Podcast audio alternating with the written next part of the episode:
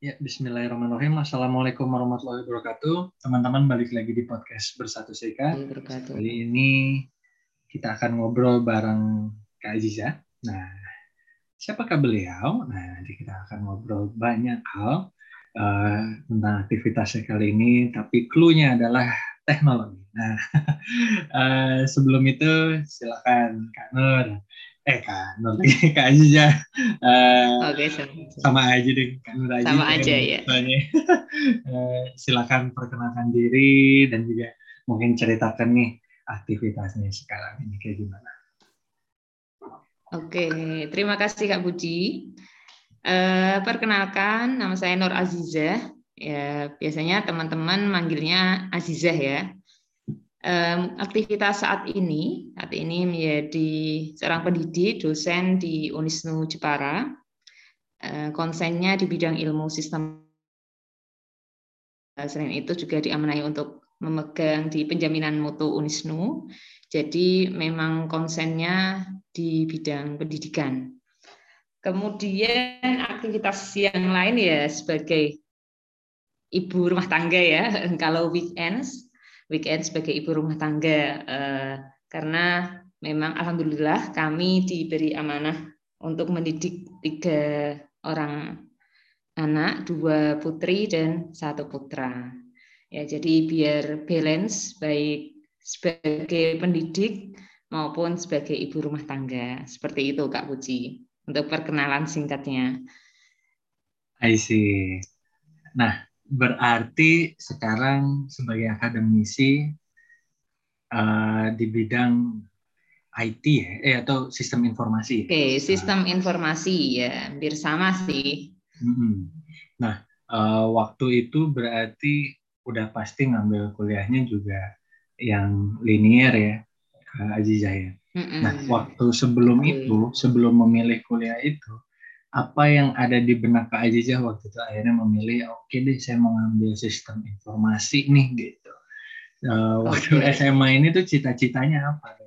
Kenapa uh, akhirnya larinya ke situ ya? Okay. Apa, apakah uh, pilihan sendiri atau terjebak atau gimana?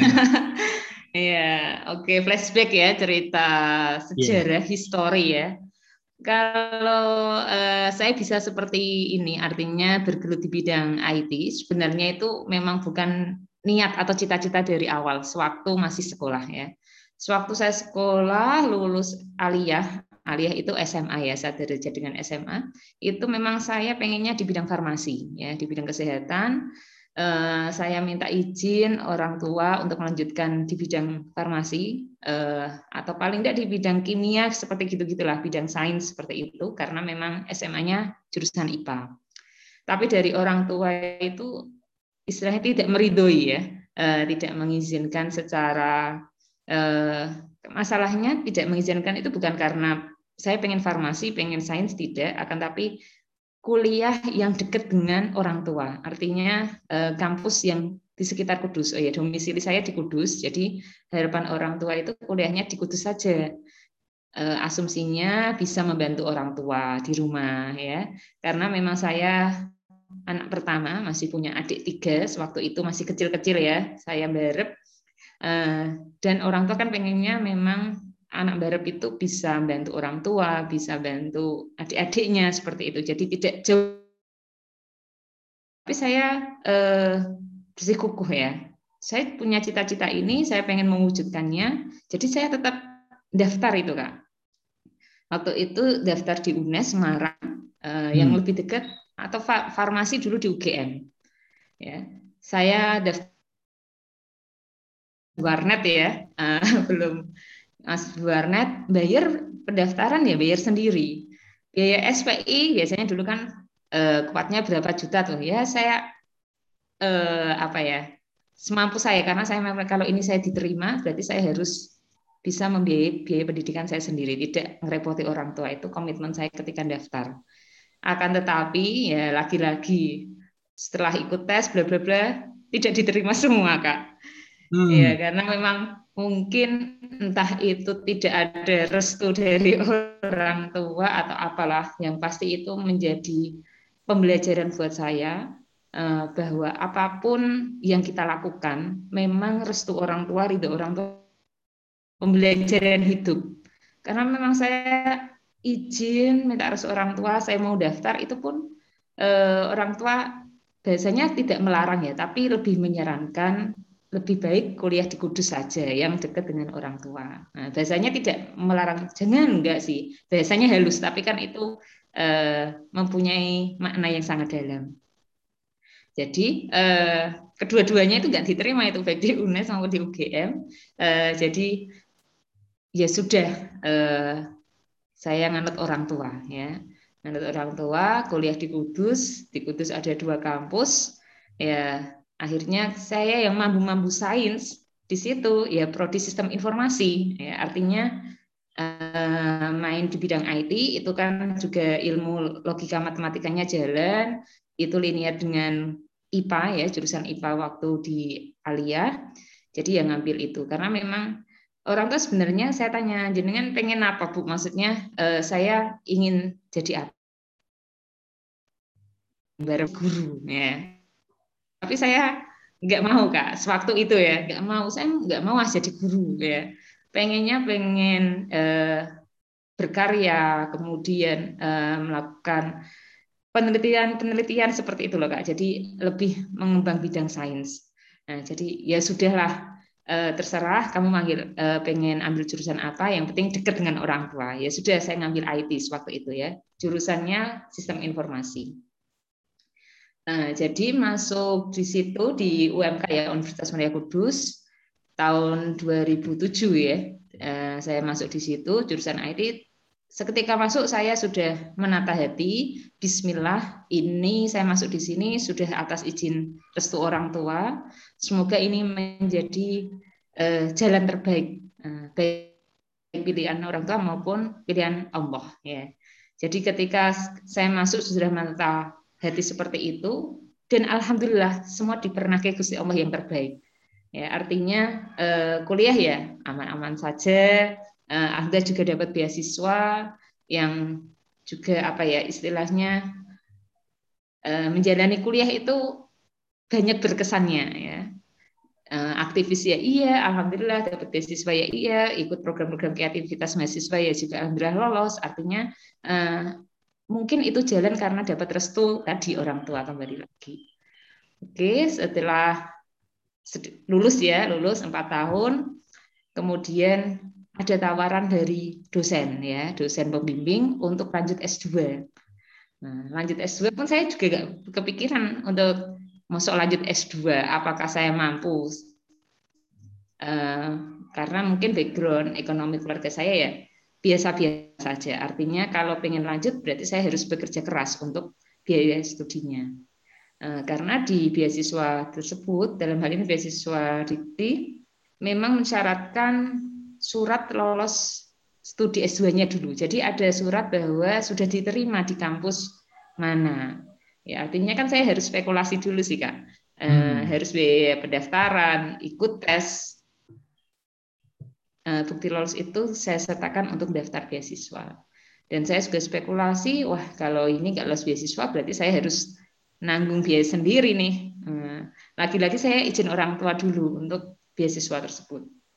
Uh, Pak, izin orang tua, kedua orang tua mengizinkan. Alhamdulillah mengizinkan. Akan tapi memang catatan ini beasiswa, saya doakan semoga lolos ya. Tapi kalau nggak lolos, ya orang tua mungkin Eh, mengembalikan biaya studinya ke saya. Artinya saya sendiri nanti yang bertanggung jawab untuk membayar biaya studi selama Bapak, Ibu, eh, saya minta doa restu dari panjenengan semua.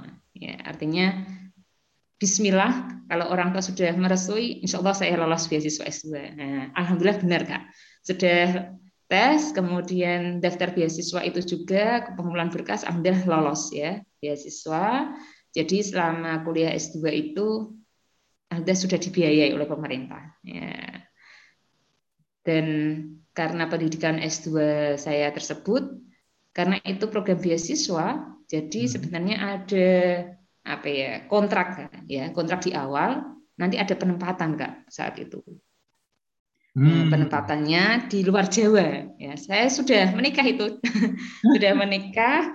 Eh, penempatan di luar Jawa itu wah sangat pilihan yang uh, sulit menurut saya ya. Di luar Jawa di Sumatera itu, tepatnya di Pulau Samosir, penempatan di situ karena program beasiswa gimana ini ya, uh, jauh dari keluarga, kemudian lingkungan budaya juga sangat jauh. Kalau mungkin masih di sekitar Jawa masih aman ya Nah, akhirnya kemudian eh, cari link-link lah ya. Bahasanya karena memang alhamdulillah background saya background suami eh, lingkungan keluarga ada link-link ke atas. Eh, kemudian bagaimana penempatan itu dialihkan. Artinya eh, dialihkan yang dekat dengan domisili ya dengan domisili. Akhir alhamdulillah setelah ya proses lobby dan tertib administrasi juga sih tidak semata-mata uh, kita itu. Jadi penempatan ya. Dan alhamdulillah di Unisnu Jepara itu di jadi tidak jadi ditempatkan di luar Jawa alhamdulillah di Jepara itu. Ya alhamdulillah dan saat ini menjadi aktivitas saya sehari-hari untuk mengamalkan ilmu. Nah jadi korelasi tadi ya orang tua pengennya anaknya jadi guru, alhamdulillah ini terwujud ya, meskipun hmm. lewat uh, lika-liku yang mungkin sudah Allah skenario itu. Ya, saya yang tidak suka guru awalnya ya awalnya, tapi uh, perjalanan atau skenario Gusti Allah itu merenahkan saya seperti itu dan dalam mungkin lingkungan sekitar saya itu memang lingkungan kebanyakan para pendidik.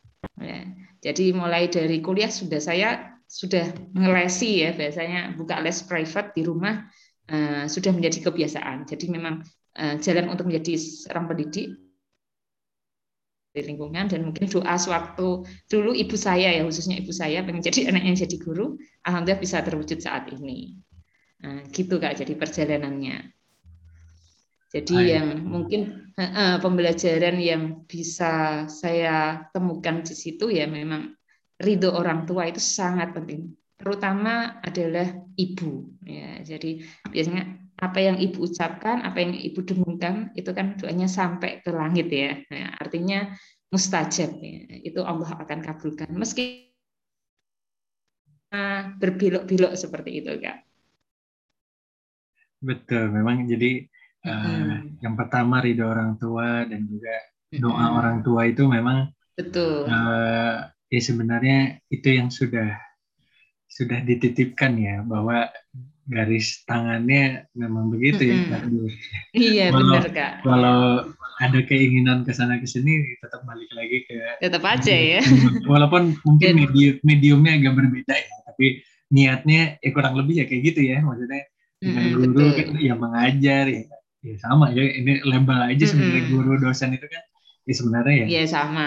Sama aja kan gitu. Jadi uh, memang kalau saya rasakan memang uh, mungkin ini yang terbaik uh, ya. Artinya kalau dulu saya beringinan uh, entah di bidang sains farmasi itu kan kerja kantoran ya kak. Artinya kerja kantoran itu uh, jamnya harus tepat waktu disiplin uh, bukan berarti pendidik ya disiplin tidak akan tapi waktunya kita lebih fleksibel biasanya terlebih mungkin dosen ya. Kalau dosen kan memang program apa ya kegiatan utamanya adalah tridharma, pendidikan, penelitian, pengabdian. Artinya ketika kita melakukan pengabdian di masyarakat, nah itu kan kita masih eh, ada waktu dengan keluarga. Artinya waktunya lebih fleksibel kak. Eh, jadi misalkan ada event-event kegiatan di luar, itu kita bisa mengajak anak, sekalian mengedukasi juga. Artinya kalau dulu saya kerja kantoran, artinya berangkat jam 7 pulang jam 16 itu kan ya full di kantor ya. Artinya eh, mungkin tidak bisa apa ya monoton lah. Biasanya saya eh, kalau mungkin kerja kantor ya monoton seperti itu, tapi eh, saya tidak mengatakan bahwa kerja kantoran itu kurang baik tidak ya. Eh, semua kerja itu baik ya, baik sesuai. Tapi alhamdulillah pokoknya kondisi saat ini saya sudah saya syukuri dan memang ini yang terbaik. Nah, seperti itu. I see. Nah, tadi ngomongin tentang uh, dosen perdosenan ya Tridharma dan lain-lain itu. Mm -hmm. uh, berarti sekarang ngajarnya specifically uh, Kak Azizah nih ngajar apa aja nih untuk di sistem informasi dan boleh dong diceritain sedikit apa tuh bidang-bidangnya yang diajarkan ya. Kemudian uh, pendekatan apa sih yang sekarang Kak Azizah lakukan untuk uh, apa ya ngajar atau mendidik si anak-anak mahasiswa sekarang ya gitu karena mungkin generasi kita dulu sama generasi sekarang kan udah udah beda jauh ya gitu. Dulu hmm. kita kan transisi banget ya transisi iya, dari, dari analog ke digital ya. Sekarang, ke digital. Sekarang kayaknya full digital gitu. Nah, itu gimana tuh pendekatannya seperti apa? Dan juga tadi ya, yang awal uh, materi apa sih yang dibawakan gitu. Yang diajarkan. Oke. Okay. Oke, okay. uh, terkait materi yang saya sampaikan ke anak-anak mahasiswa, ke teman-teman mahasiswa, uh, saya megang di algoritma pemrograman. Jadi memang dasar di bidang programming itu hmm. algoritma. Ya saya masih ingat betul, saya waktu kuliah S1 itu materi yang paling untuk mumet ya. Bermain logika itu ya algoritma itu ya. Bagaimana alur sebelum kita bisa ngoding, bisa programming, itu dasar algoritma harus kita pegang dulu ya. Karena apa pun nanti platform eh, programmingnya itu algoritmanya kan sama ya. Jadi memang algoritma itu sangat penting ya. Jadi saya megang yang dasar itu algoritma programming, dasar-dasar pemrograman. Kemudian saya juga memegang di bidang perancangan, analisis dan perancangan sistem informasi. Jadi bagaimana mendesain sebuah sistem informasi, membuat aplikasi. Ya, sebelum ngoding itu kan harus kita desain dulu ya. ya saya megang di situ. Kemudian eh, saya juga megang di audit ya, audit sistem informasi.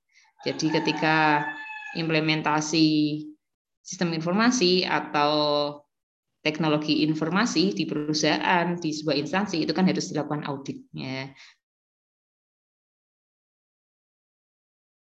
Eh, untuk pembelajaran anak-anak saat ini memang base-nya adalah eh, problem based learning. Artinya hmm.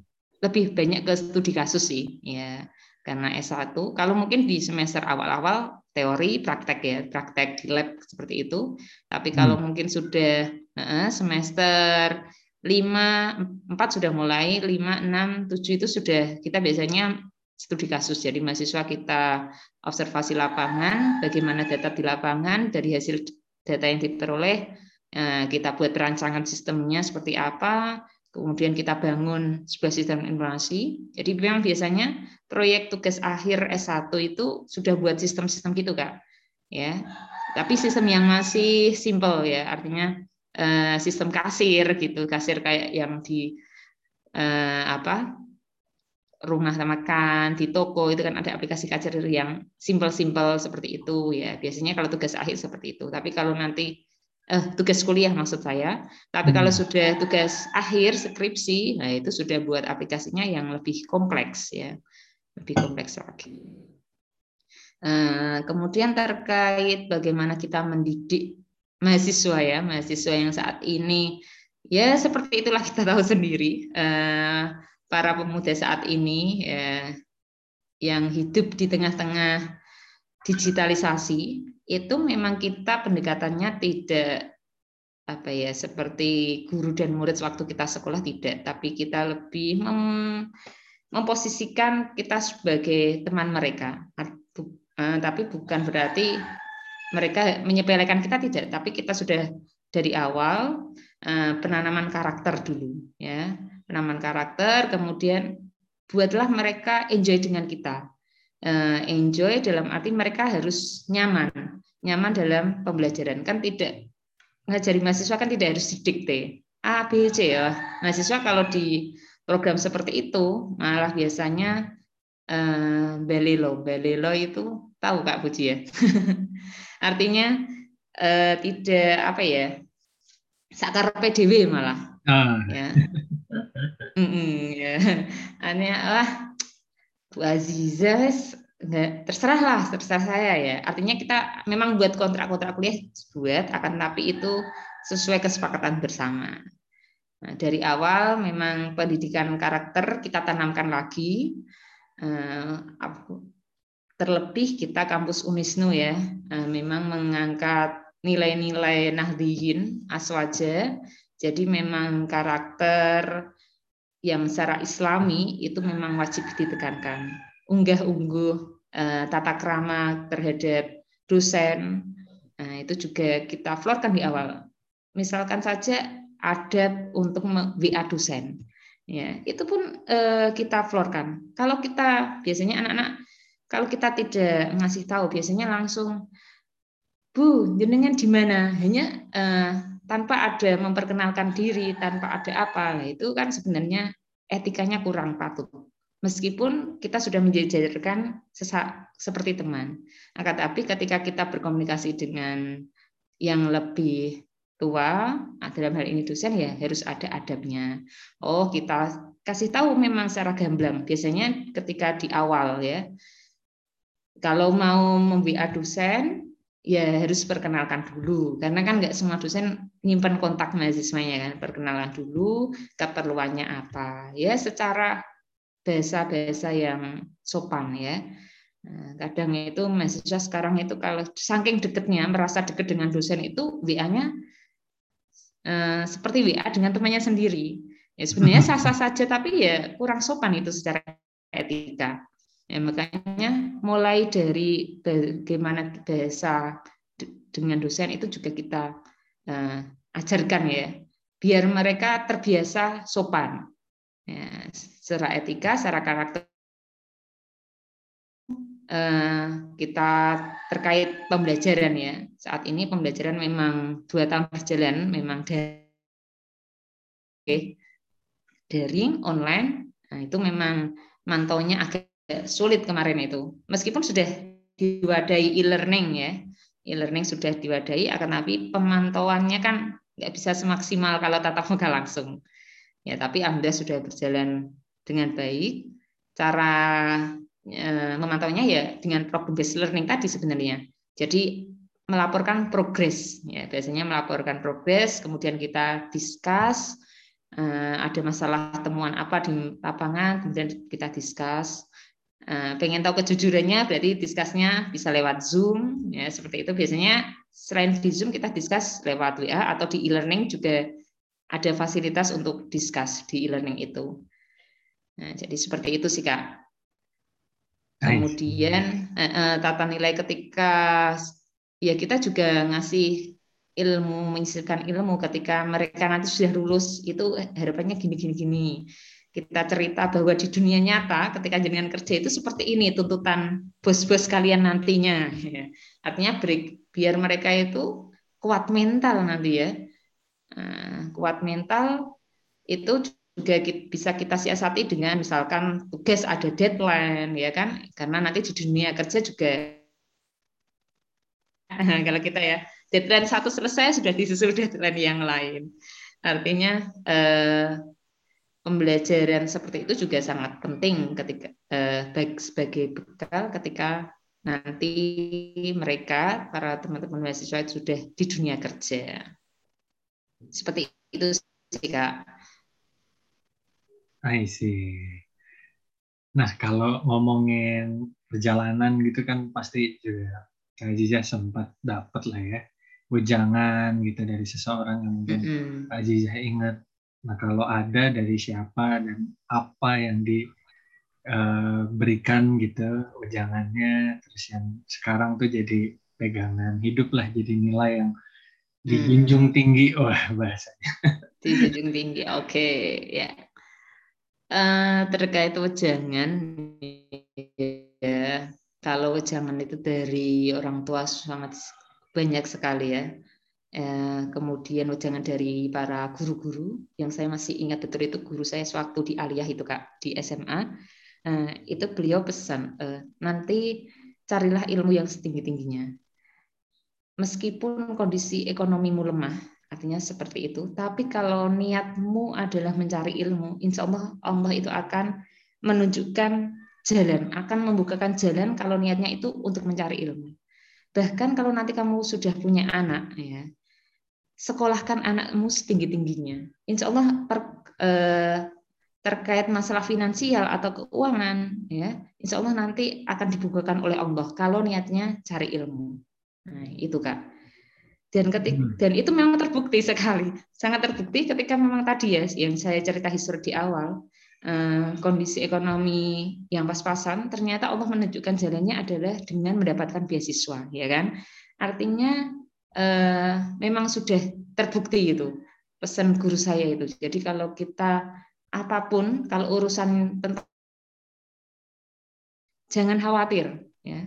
Misalkan eh, pengen nyekolah ke anak atau mondok ke anak kita ya kita bingung masalah finansial nggak perlu khawatir ya. Rizki itu Allah yang mengatur ya. Jadi eh, insya Allah nanti Allah akan menunjukkan atau membukakan pintu-pintu rizki baik rizki itu kan nggak hanya finansial ya. Eh, mungkin dibukakan jalan secara apa ya link ya. Kemudian yang lain mesti Allah akan ke yang terbaik membukakan jalan-jalannya. Nah, itu yang dari guru saya yang sampai saat ini mungkin masih saya pegang itu kak. Jadi terkait pendidikan itu memang nomor satu.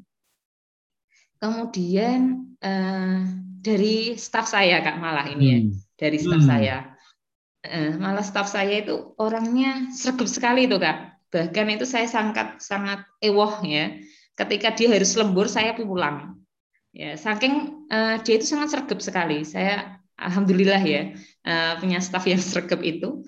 Uh, saya sempat tanya udah kenapa sih harus lembur-lembur? Maksudnya kalau nggak selesai ya oke sudah ditutup besok toh ya kerja lagi bisa dilanjutkan lagi tapi dia mengatakan bahwa kalau saya tidak bisa kerja maksimal, Bu, saya khawatir bahwa gaji yang saya terima ini tidak barokah. Nah, itu Kak. Langsung saya nyes gitu rasanya di hati. dia khawatir bahwa gaji yang diterimanya tiap bulan itu enggak barokah karena kinerjanya yang uh, yang biasa-biasa saja. Yang uh, kadang kan ada ya, ya. Gitu ya. kinerja skarpe dewi tadi ya. Uh, tapi dia punya prinsip seperti itu, ya. Dia ker, dari prinsipnya itu itu bisa menjadi pembelajaran bahwa kerja apa pun itu harus profesional, ya.